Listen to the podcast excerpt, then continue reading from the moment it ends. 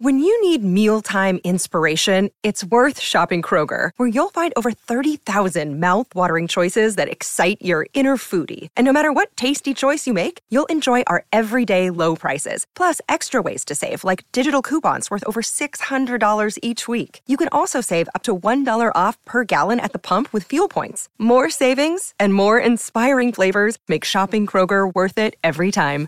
Kroger, fresh for everyone. Fuel restrictions apply.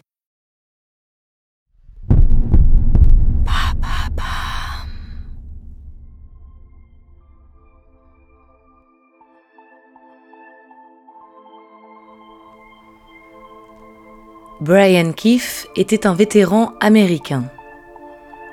Pendant la Seconde Guerre mondiale, il servait comme marine en Afrique du Nord. Il est parti faire la guerre et il est tombé amoureux d'un homme, Dave, un autre soldat. Pendant leur intense aventure, ils ont imaginé rentrer chez eux, main dans la main. Mais leur séparation fut brutale.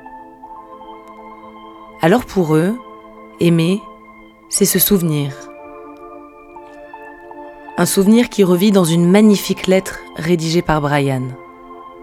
On y entrevoit leurs peurs, leurs espoirs de l'époque. Cette lettre fait perdurer leur histoire. Une histoire de théâtre, de passion et d'adieu. Une histoire d'amour.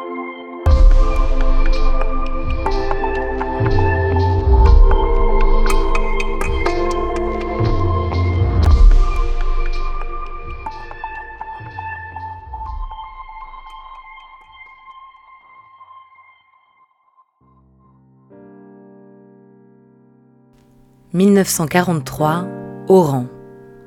Le soldat américain Brian Keefe est mobilisé en Afrique du Nord, le théâtre méditerranéen de la Seconde Guerre mondiale. Le 27 octobre se joue une représentation théâtrale entre soldats.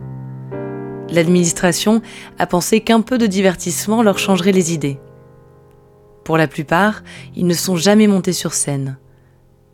Ils sont hésitants, maladroits, mais volontaires l'ambiance est bon enfant et chacun joue son rôle dans un décor de briques et de broc.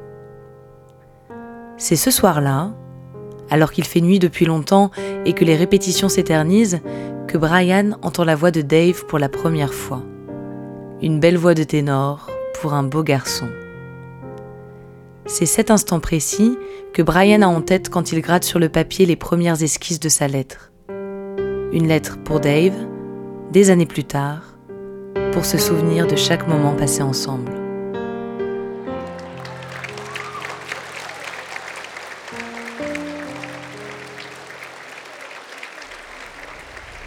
Cher Dave, c'est en mémoire d'un anniversaire, l'anniversaire du 27 octobre 1943, quand je t'ai entendu chanter en Afrique du Nord. Cette chanson, me ramène vers les moments les plus heureux que j'ai jamais connus. Les souvenirs d'un spectacle avec des soldats, des rideaux fabriqués à partir de ballons de barrage, des projecteurs faits de boîtes de cacao, des répétitions qui se sont déroulées tard dans la soirée,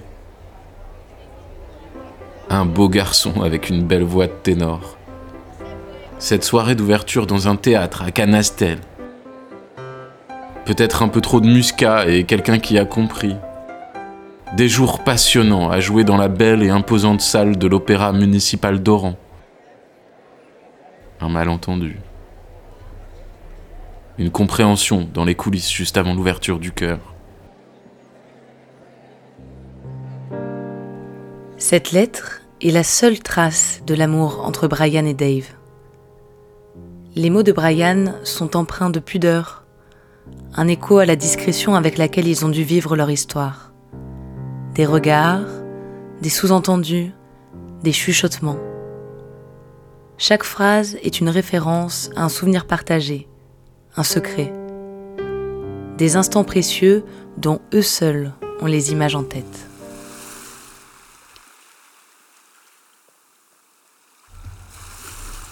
Un cabriolet français emprunté, une source de soufre chaude, la Méditerranée fraîche et un pique-nique fait de rations et de Coca-Cola chaud. Deux lieutenants qui étaient assez intelligents pour connaître le but de ces moments, mais pas assez intelligents pour réaliser que nous voulions être seuls. Un joueur de piano cinglé, des jours misérables et des nuits solitaires. Dans la nuit froide et venteuse, nous nous sommes glissés à travers la fenêtre d'un théâtre GI et nous sommes endormis sur un lit en coulisses, enfermés dans les bras l'un de l'autre. Le choc quand nous nous sommes réveillés et que nous avons réalisé que miraculeusement nous n'avions pas été découverts. Une virée rapide jusqu'à une falaise au-dessus de la mer. Des photos prises et un arrêt au milieu des raisins pourpres et des feuilles fraîches d'un vignoble. Impossible de connaître la date à laquelle Brian a rédigé cette missive. Elle refait surface pour la première fois en 1961, quand le magazine One précurseur de la presse gay de Los Angeles, la publie. L'original est aujourd'hui conservé à la librairie du Congrès américain. Grâce à Internet, aux réseaux sociaux, elle connaît un second souffle. En 2013, le groupe anglais Goldfrapp s'en inspire même dans sa chanson Clay. En France, c'est le magazine Têtu qui publie sa traduction. Une lettre et une histoire d'amour devenues cultes, malgré leur fin terrible.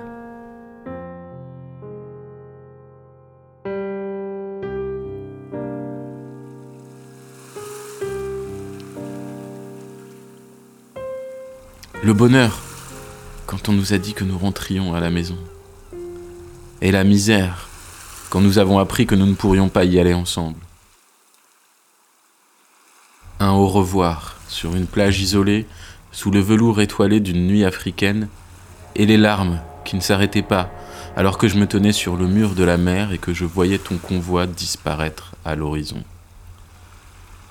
On s'est juré que nous serions ensemble de nouveau à la maison. Mais le destin savait mieux que nous ce qu'il adviendrait. Tu n'es jamais arrivé jusqu'ici. Alors, Dave, j'espère que, où que tu sois, ces souvenirs te sont aussi précieux qu'ils me le sont. Bonne nuit, dors bien mon amour.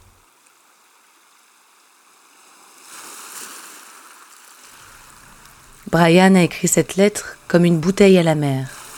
Il savait que Dave ne la lirait pas. C'est un acte de mémoire, un hommage. Aujourd'hui, Brian et Dave ont disparu tous les deux. Mais d'autres lisent ces lignes, racontent cette histoire et font vivre cet amour. Parce qu'aimer, c'est se souvenir.